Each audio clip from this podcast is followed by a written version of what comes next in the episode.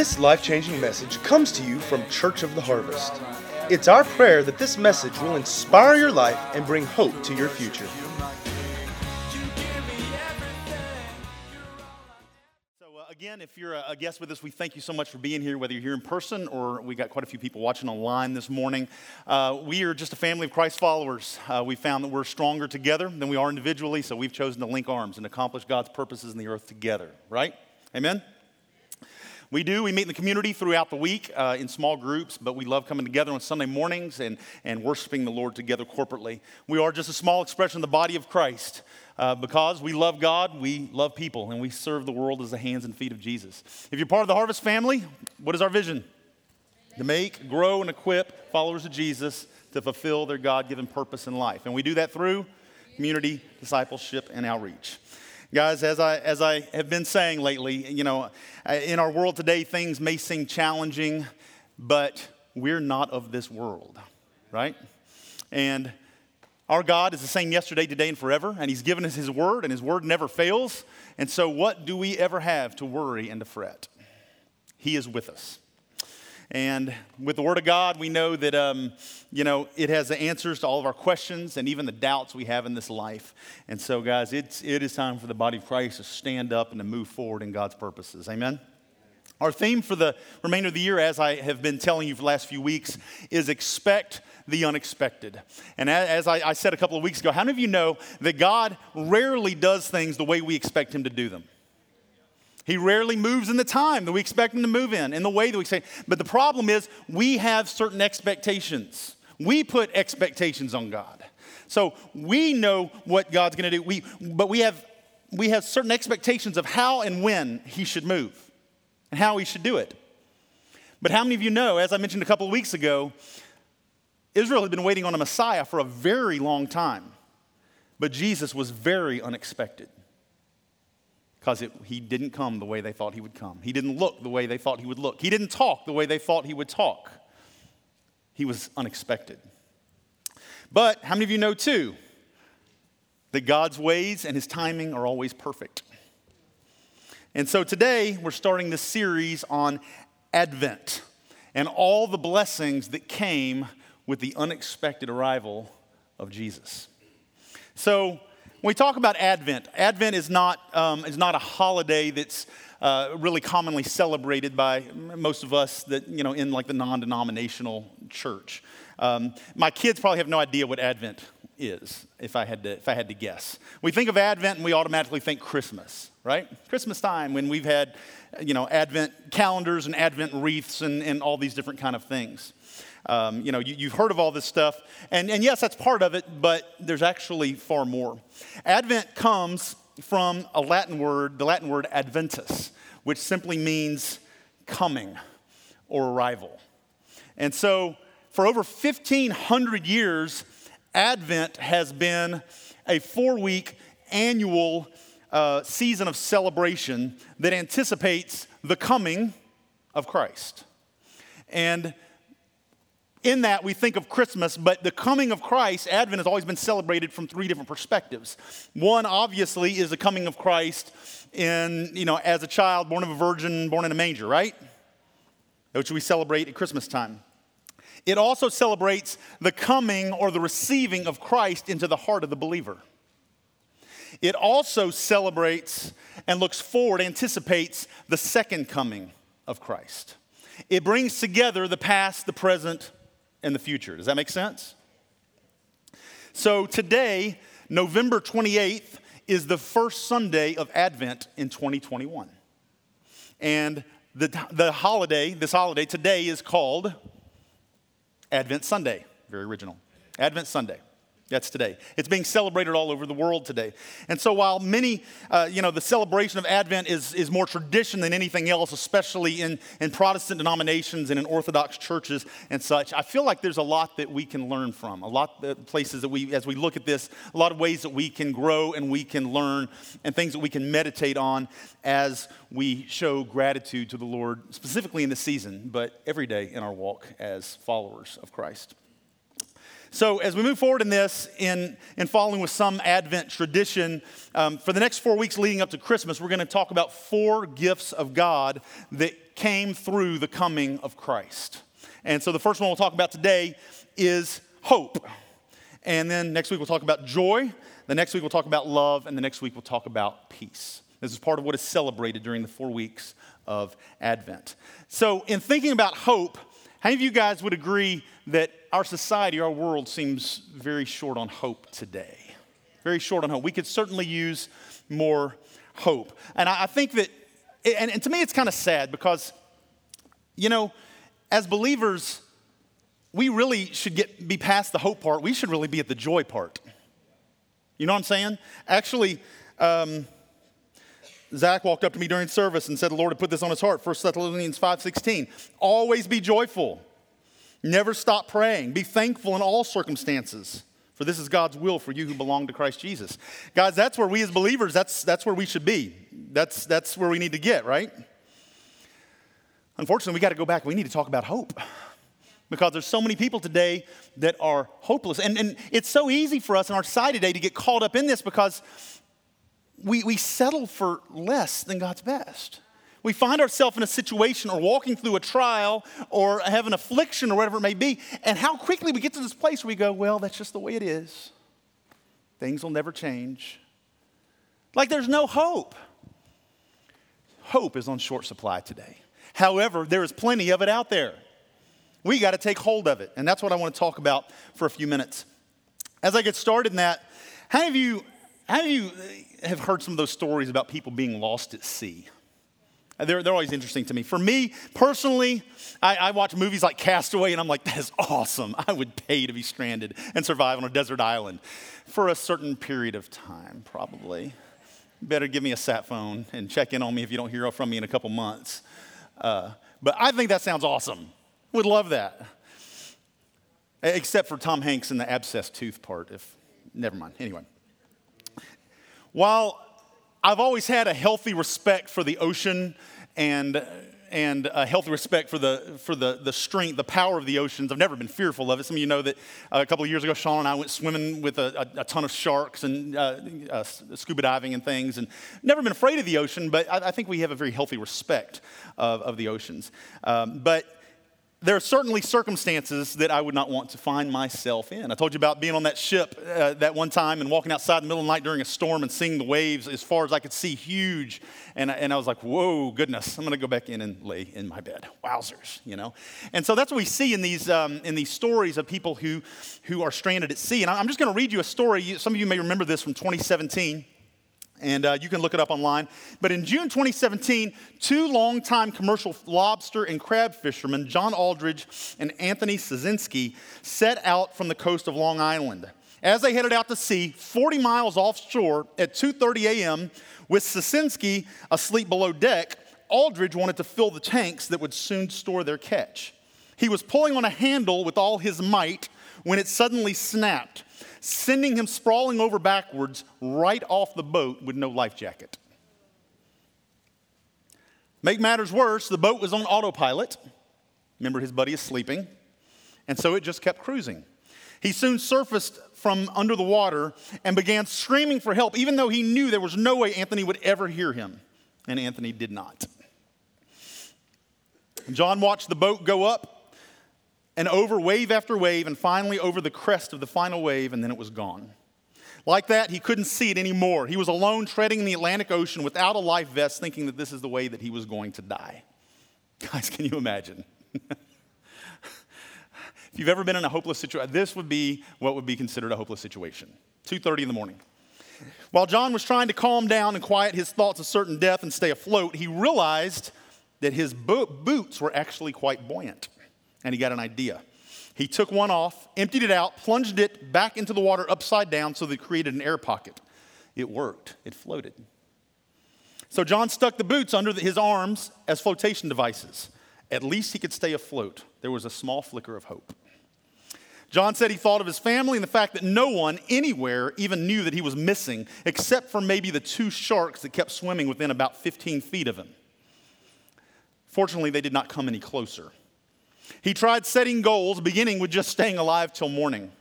Four hours later, Anthony, the guy back on the boat, wakes up and realizes John is gone. He immediately radioed the Coast Guard. The Coast Guard began its search procedures, even though the Coast Guard commander admitted that he didn't have much hope of finding John in so much open water. The search area was the size of the state of Rhode Island. On the boat, Anthony found the broken handle and he realized what John must have been doing when he went overboard, which meant he also knew the ocean depth where, where he would have been doing it. So he's able to go back and look at me. He goes, okay, this is where he was dropping it to this depth. They're able to go back and see where that depth was and look at where they had come.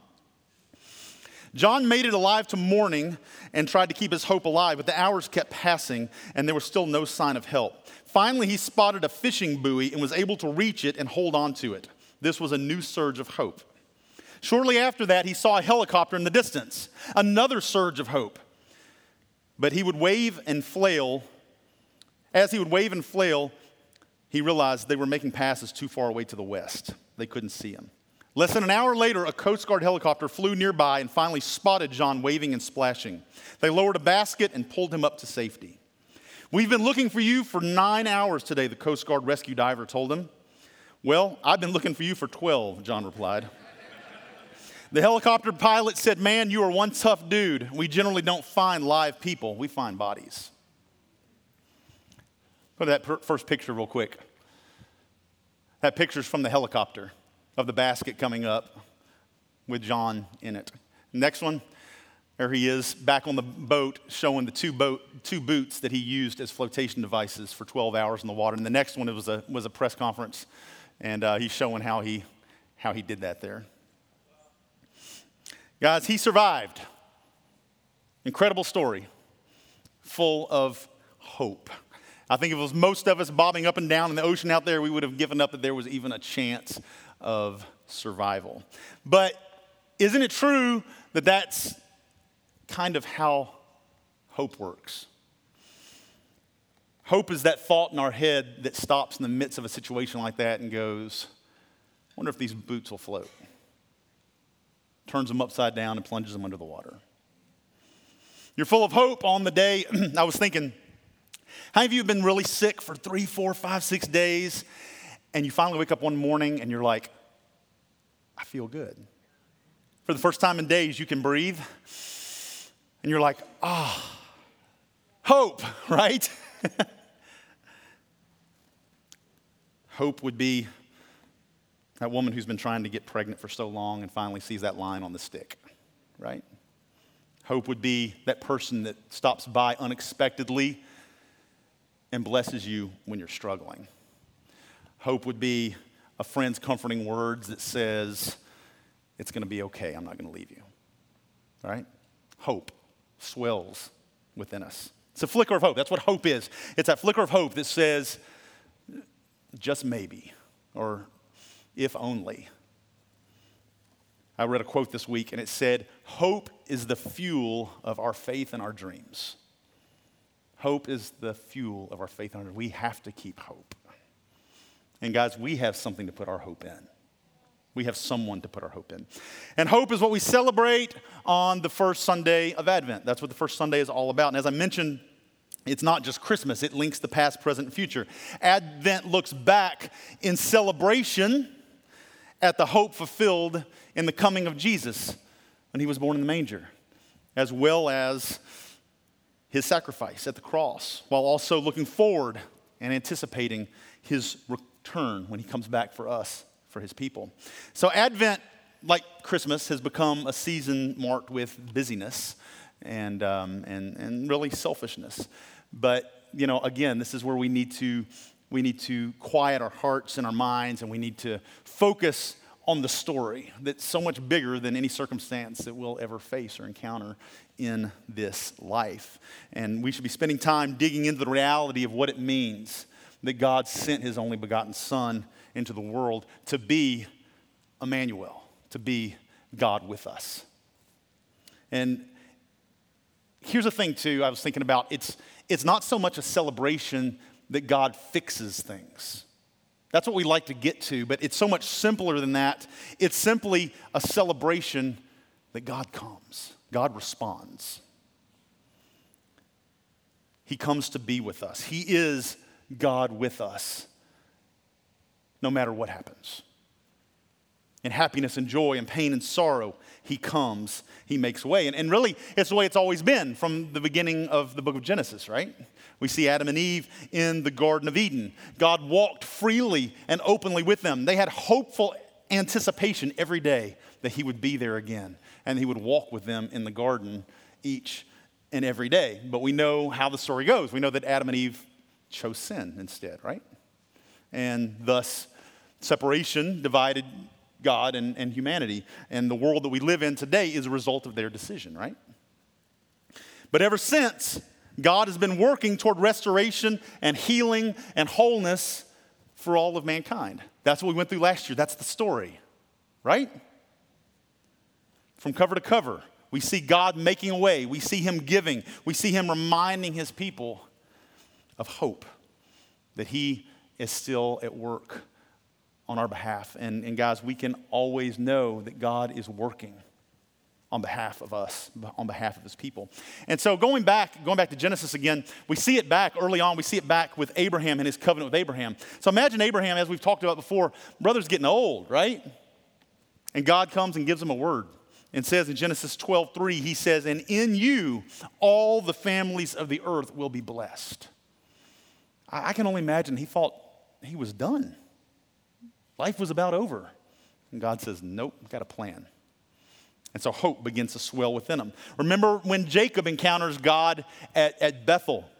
God renews his covenant and he reinforces this hope rooted really in God's faithfulness. And it's in Genesis chapter 28 and verse 15. He says, Behold, I am with you. Guys, that's hope. And I will keep you wherever you go, and I will bring you back to this land, for I will not leave you until I have done what I have promised you. Guys, so even though God repeatedly proves himself faithful, how many of you know that we as human beings tend to be very impatient, right? And that's what we see Israel for a couple few thousand years. They're going, is it time, God? How much longer? Throughout the Old Testament, we see people repeating this cycle of, of, of devotion of, to God and then neglecting God, really. And, you know, because of this, the children of Israel experienced wild extremes from war to peace to prosperity to recession, from feast to famine, because their devotion to God kept waning. It went up and down like a roller coaster. And we're not much different today, are we? When things were going really well, they tended to forget about God. All of a sudden, things weren't going their way, things got tough. They're crying out to Him, right? But even in the midst of all this, with the children of Israel, we see in the Old Testament this longing to see God fulfill his covenant and fulfill his promises. It was there through all the good times and the bad times. They were longing to see this covenant fulfilled and the promise of a Messiah who would make all things right. And, and I, I don't believe that it was just a, a, distant thought. There were people that were desperately holding on to that hope. They were holding on to that word. And, and it had been ingrained in them. It was a deep seated hope. And, and I believe it's that hope that, that sustained them and encouraged them through uh, really thousands of years, wasn't it? And so, along the road, we meet the prophet Isaiah. Isaiah comes along, and we know that he wrote a lot and he taught a lot, and he played this, this really very prominent and public role in, uh, in Israel. And he was famous in his day, though he wasn't always popular because he, he loved to, to speak out, uh, you know, uh, regarding the king or even the general public and say, God doesn't like the way you're treating poor people. Stop it. Or there's an enemy army coming and they're going to conquer you. You know, they, they didn't like the words he gave all the time, right? Through Isaiah, God gave Israel many prophecies and many promises regarding the Messiah, the coming Messiah. And in that way, Isaiah becomes this, this voice of hope to the children of God. So, even if you've never read Isaiah, you're probably very familiar with some of the writings from Isaiah because they're very popular during Christmas time. Uh, how many of you know that uh, many of you enjoy Handel's Messiah? Many of, much of Handel's Messiah comes from the book of Isaiah. And here's the interesting thing Isaiah is prophesying about the coming Messiah, and it was 700 years before Jesus that the Lord's giving him these things. And so here's what it says i'm going to read you um, isaiah 7.17 it says therefore the lord himself will give you a sign you've heard this before behold the virgin shall conceive and bear a son and shall call his name Emmanuel. You all have heard that, right? This is 700 years before Jesus. You go down to chapter 9, Isaiah 9, verses 1 and 2. It says, Nevertheless, the time of darkness and despair will not go on forever. The land of Zebulun and Naphtali will be humbled, but there will be a time in the future when, the Gal- when Galilee of the Gentiles, which lies along the road and runs between the Jordan and the sea, will be filled with glory. The people who walk will see a great light. For those who live in the land of deep darkness, a light will shine. And then a few scriptures later, he tells us more about this great light that the people will see. If you go on down to verse 6, uh, Isaiah 9, verse 6, he says, For unto us a child is born, unto us a son is given. I remember seeing this in the Charlie Brown Christmas special, right? Linus. Unto us a child is born. A son is given, and the government will be upon his shoulder, and he will be called Wonderful, Counselor, Mighty God, Everlasting Father, Prince of Peace. Of the increase of his government and peace. There will be no end upon the throne of David and over his kingdom to order it and establish it with judgment and justice from that time forward, even forever. The zeal of the Lord of hosts will perform this. As imagine, this is 700 years before Jesus. Imagine living in the ancient world where there was, there was no news. Wow, that sounds awesome, actually. There was no news, there was no newspapers, there was no magazines, there was no social media. And times were not easy. They didn't know what was coming next at any given day, any given time. They would catch word here and there.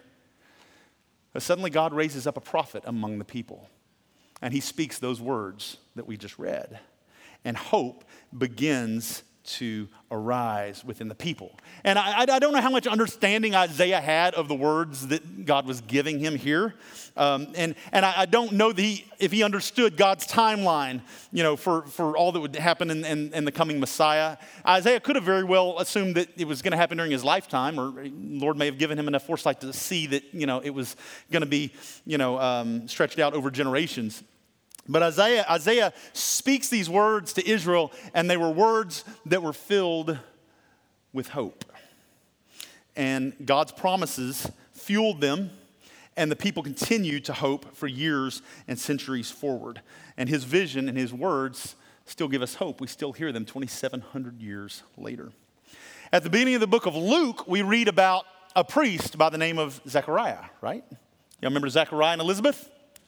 the parents of John the Baptist. Zechariah would have been very acquainted with these prophecies of Isaiah. As a priest, he probably had a lot of these prophecies memorized, if not all of them.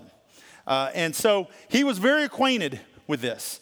Now, like I say, these prophecies were written 700 years earlier, but you got Zechariah, this priest, who's holding on to this promise. He's holding on to this hope for the coming Messiah, but we see that it's still a shock to him when God comes along out of the blue and drops this massive hope um, into his heart. And, and, and with that, remembering it's been 700 years since the prophecy of Isaiah, and guys, it's been 400 years since the last known recorded prophecy or word from God.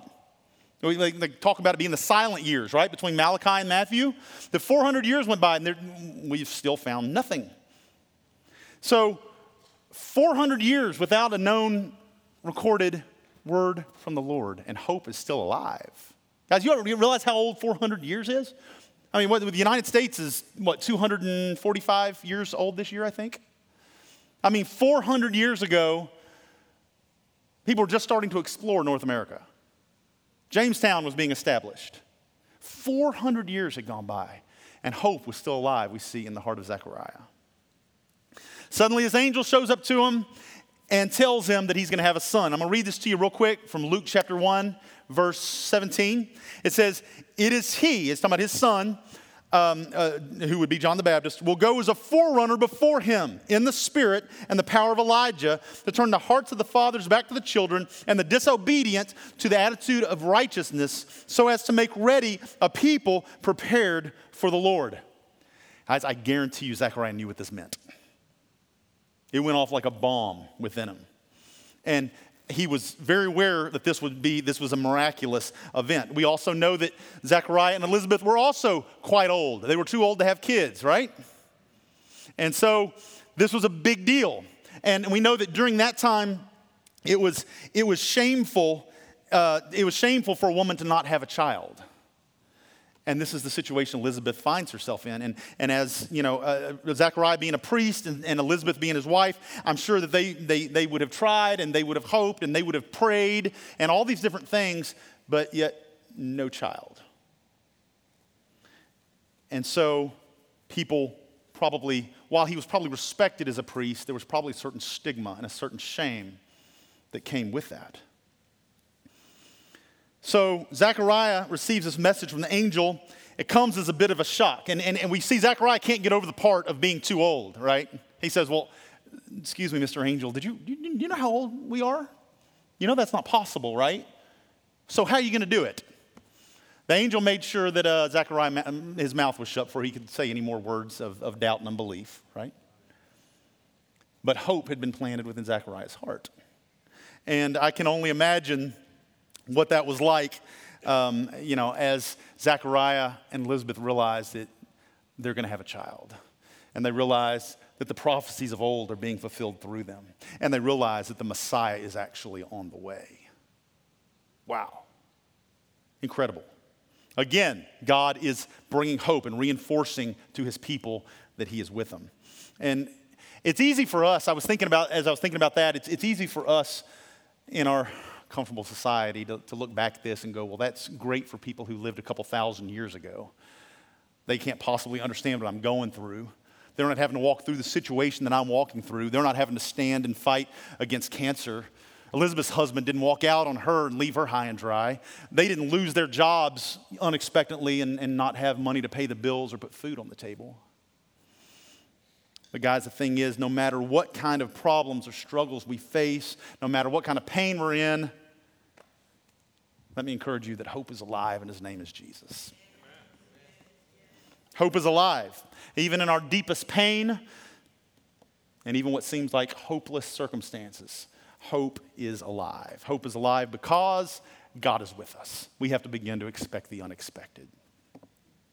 So, in closing, I'm going to give you three points. How do we find that? How do we find that tiny spark of hope when we're thinking about giving up? When we're on the verge of giving up? And I'm going to give you, like, say, three things to kind of begin to rekindle the flame of hope in your life and reconnect uh, with God during the season, no matter what circumstance you may be facing. We've got to find hope. Number one, first thing, find hope based on God's word find hope based on God's word. Guys, God did not leave us alone and high and dry in this world and expect us to navigate it in our own head knowledge, in what we think is best. He gave us his written word, the word of God, the Bible. And, the, and, and we're told that Jesus is the word, right? And he is here with us in the form of the word, and it is a, the beacon of hope in the world today. The Word of God can penetrate our hearts and our spirits and assure us, assure us that no matter what situation we are facing, no matter how bleak tomorrow may look, no matter how bad the pain is, God will never leave us, He will never forsake us, and He is our deliverer. As His children, nothing can separate you from Him. Listen to this. This is what David wrote in Psalm 139. Psalm 139, verse 7. Where can I go from your spirit? Or where can I flee from your presence? If I ascend to heaven, you are there. If I make my bed in Sheol, behold, you are there. If I take the wings of the dawn, if I dwell in the remotest parts of the sea, even there your hand will lead me, and your right hand will lay hold of me. If I say, Surely the darkness will overwhelm me, and the, and, and the light around me will be night, even the darkness is not dark to you. And the night it is as bright as the day darkness and light are alike to you. Guys, in one way, that, that seems pretty, it seems pretty bleak in the natural, but there's so much hope in it. David walked through such tough circumstances, what seemed like hopeless situations, but he always came back to hope. He always came back to hope in God. We never have to be alone. Emmanuel, God with us, means that He will always be there with us, and nothing can take that away. And, and we know that the Bible is filled with all kinds of stories uh, uh, and promises that you know that can rekindle that, that hope within us and as we, we move through the next four weeks of advent as we move into christmas i encourage you to dig into the words into the word of god and begin to expect the unexpected in your life begin to re-examine those areas where you've given up hope and believe what God's word says because God is with us and, and we can take hope in the fact that we are never alone. He is always working in us and among us. He's not done. So, firstly, find hope in God's word. Secondly, find hope based on God's character. As this is the promises of who He is.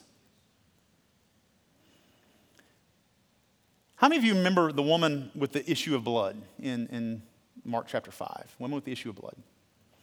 Many times, I think we see this story as a, as a, as a short, uh, great story and illustration on, on healing. And that it is.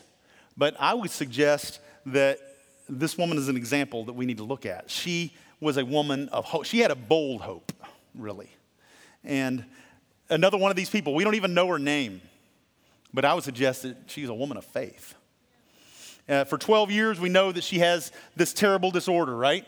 And that she was so desperate, she spent every dime that she had on doctors and treatments, and the Bible tells us that she only got worse day by day.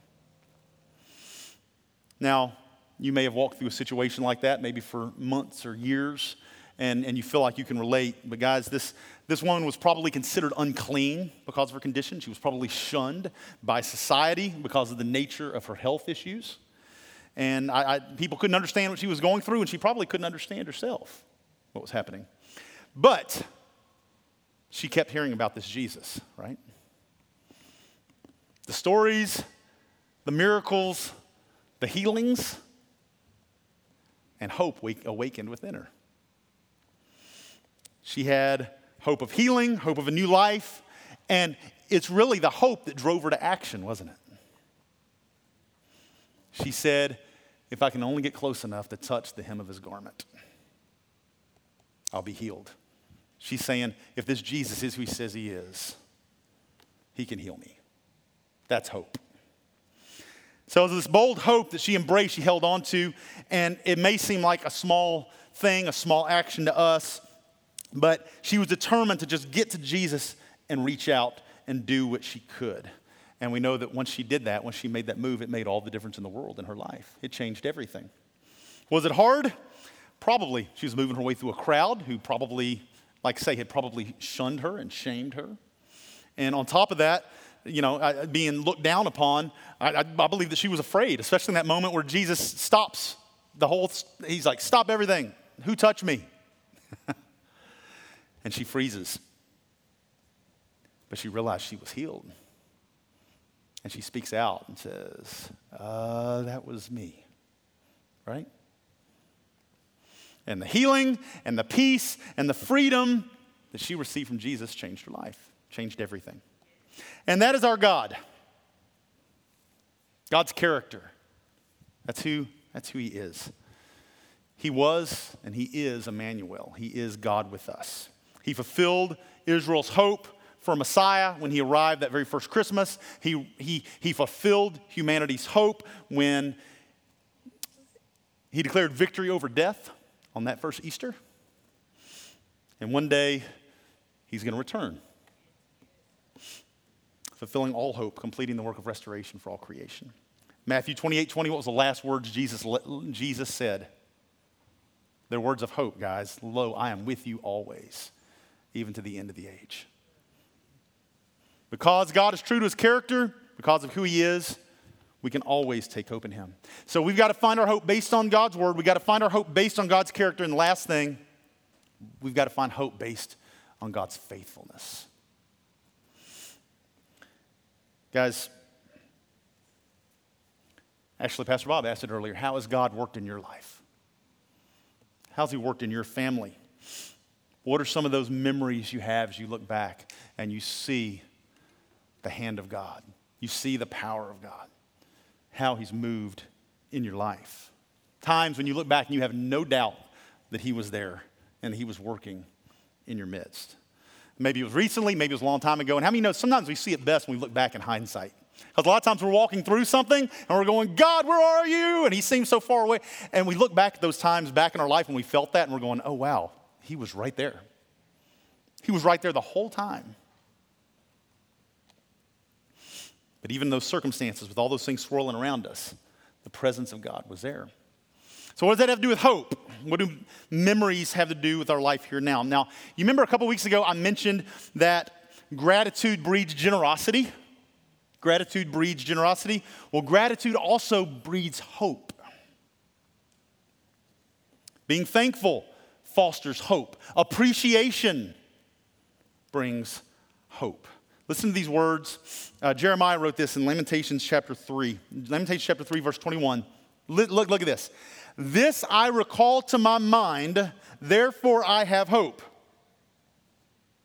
Look what the, the, the Lexham English Bible says it this way This I have reminded myself, therefore I will hope. How do you know that sometimes we got to remind ourselves of the hope? This is what he's doing right here. Jeremiah, the weeping prophet, he's reminding himself of hope. This I recall to my mind. This I have reminded myself. Therefore I have hope. In what? Verse 22 The Lord's loving kindness indeed never cease, for his compassions never fail. They're new every morning. Great is your faithfulness. The Lord is my portion, says my soul. Therefore I have hope in him. The Lord is good to those who wait for him, to the person who seeks him. It is good that he waits silently for the salvation of the Lord. You don't have hope? You got to remind yourself of your hope. Amen. Jeremiah wrote Lamentations, and he understood that there is a hope in the future when we remember what God has done in the past. We can hope in the future because of what his, God has done before. What he's done before, he'll do again. What he's done for one, he'll do for you right? He's faithful. Jeremiah knew that the people needed hope. He knew that hope is a spark that lights a fire. It grows like a seed, it spreads like a living thing. Have you know that hope can also dwindle and it can wane and hope can die? But as it's nurtured, it can also be revived and it can flourish. We have to choose hope. Focusing on gratitude can renew and grow our hope. We got to recognize and appreciate the good that God has shown us in the past It can increase our hope for all that He will do in the future. It can foster all the hope we need to walk through the difficult seasons of our lives. And sharing, sharing gratitude, sharing appreciation, sharing hope with others multiplies its effects. We can nurture hope and it can sustain us through the darkest days as we wait for what God has ahead. Hope is alive, and his name is Jesus, Emmanuel, God with us. If you're lacking hope, find hope based in God's word. Find hope based on God's character. Find hope based on God's faithfulness. I'm going to leave you with one scripture. You guys know this. But I want you to listen to it in the light of this Romans 15, 13. Now may the God of hope fill you with all joy and peace in believing, that you may abound in hope by the power of the Holy Spirit. Let me read it to you from the Passion Translation.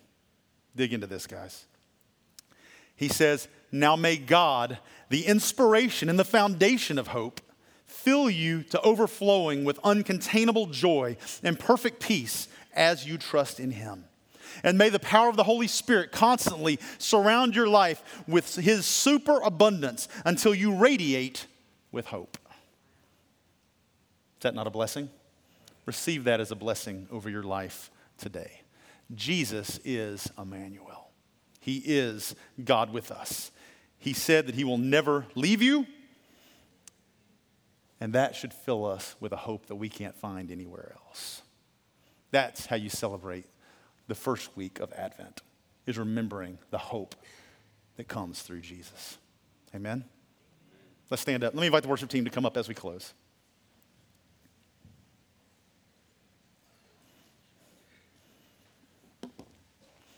Next week, we will continue on as we approach Christmas, and we'll continue to look at all the blessings that came with the coming of Jesus. And guys, let's just bow our heads across this place for just a moment. Y'all bow your heads with me. First and foremost, if you have not found the hope named Jesus Christ, then I implore you today to surrender your life to Him. If you're trying to walk this life without Him, you are so lost and alone. But you don't have to be. It's a choice that you make. You've got to recognize that you are utterly bankrupt in your sin. Sin requires payment. It's a payment that we can't, we couldn't pay in a thousand lifetimes.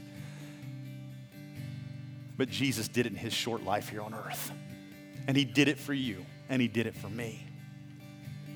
So you've got to recognize that all have sinned and fallen short of the glory of God.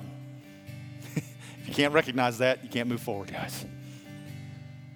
I think we can all recognize that we're fallible. We've messed it up. We can certainly be selfish and in the flesh sometimes. But you can be forgiven. All you've got to do is repent. And repent's not like we see in our society today, it's not just saying sorry and continuing on our way. Repentance, it is saying sorry, it is humbling yourself but it's walking away from that sin, walking away from those things that have ensnared you, and choosing not to look back. It's following Jesus, walking away from those things. So the first thing you've got to do is you've got to repent. You got to say, Lord, I'm sorry for the way I've tried to live my life in my own strength, utterly selfish. I ask you to forgive me. I turn from my sin and I choose to follow you. Next, we're told that we believe in our heart. Jesus is who he says he is. That he gave his life for you, and then he raised from the dead. He rose from the dead. And that you declare him to be Lord of your life.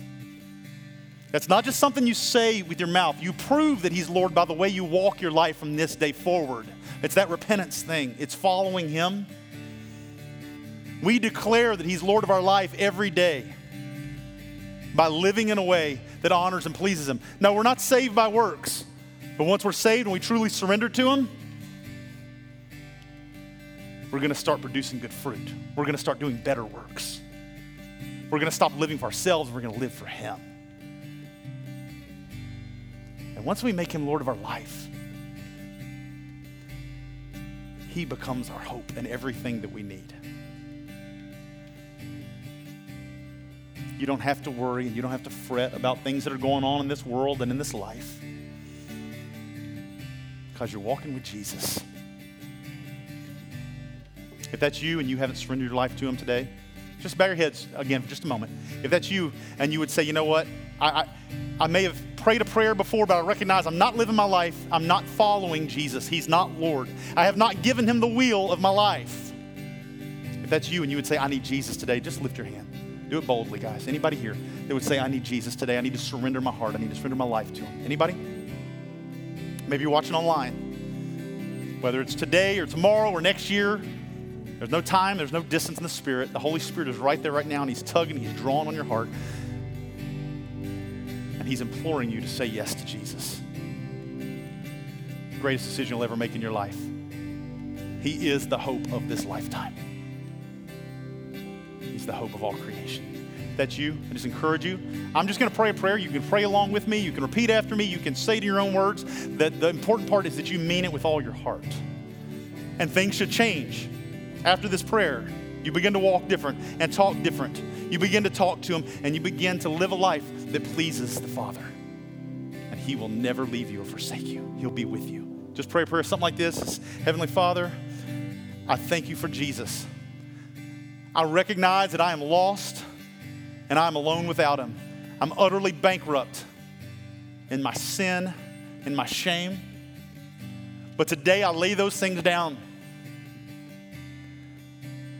Lord, I ask you to forgive me for living a self centered life that doesn't include you. Today I lay all that stuff down. I surrender to the Messiah. Jesus, you're my hope. I believe that you're the Son of God. I believe that you gave your life for me. I believe that you paid my sin debt. I believe that you rose from the dead. And I want to be with you. Jesus, be Lord of my life. I make you my master. And I'll follow you all the days to the end. And I thank you that you'll never leave me or forsake me. Holy Spirit, fill me and empower me to be everything you've called me to be. I will never look back. In Jesus' name, amen. As if you prayed that, you meant it, there is new hope in your life. If you didn't fill out your connection card earlier, that link is it's on the live stream. We'll put it up on the screen in a minute fill out that card, even if you already did it. If you gave your life to Christ, rededicated your life, fill out that card. There's a place on there to mark I gave my life to Christ, or I rededicated my life, or I want to be water baptized. We're going to actually, I want to invite our prayer partners to come on down. We're going to sing, sing one last chorus. I want our prayer partners, our, our, pastors, elders, a few of our leaders to come down to the sides. If you have a prayer need of any kind, guys, it doesn't matter how big or how small, it doesn't matter. If you want somebody to stand and agree with you in prayer, come down, let some, one of these folks do it. Don't, don't, don't, don't be afraid. We've all done it. We all we need each other. Come down, let somebody talk to you and stand with you and pray with you and agree with you. If you gave your life to Christ or rededicated your life, come tell one of them. Let them talk to you. Let them pray with you. Let them give you some direction and some guidance moving forward. Or maybe like me, you were born and raised in the church. You've always been a believer. You love the Lord. But you're finding yourself a little short on hope today. All you got to do is turn back to Him. I'm not saying you've backslidden and gotten way off path. Sometimes we get consumed in a circumstance or a moment or an affliction or whatever it may be. And kind of like Peter walking on the water, we kind of get our eyes off Jesus and we look at the circumstance. And you just, just need to change your perspective just a little bit again. You need to look back to hope. Put your focus and your gaze on Him. If you need hope as we sing this, receive it, guys. It's right in front of you. Grab hold of it. You want somebody to pray with you? Let them pray with you. We need, as the church, to rise up and hope and step beyond hope into joy as we walk through this life. Amen.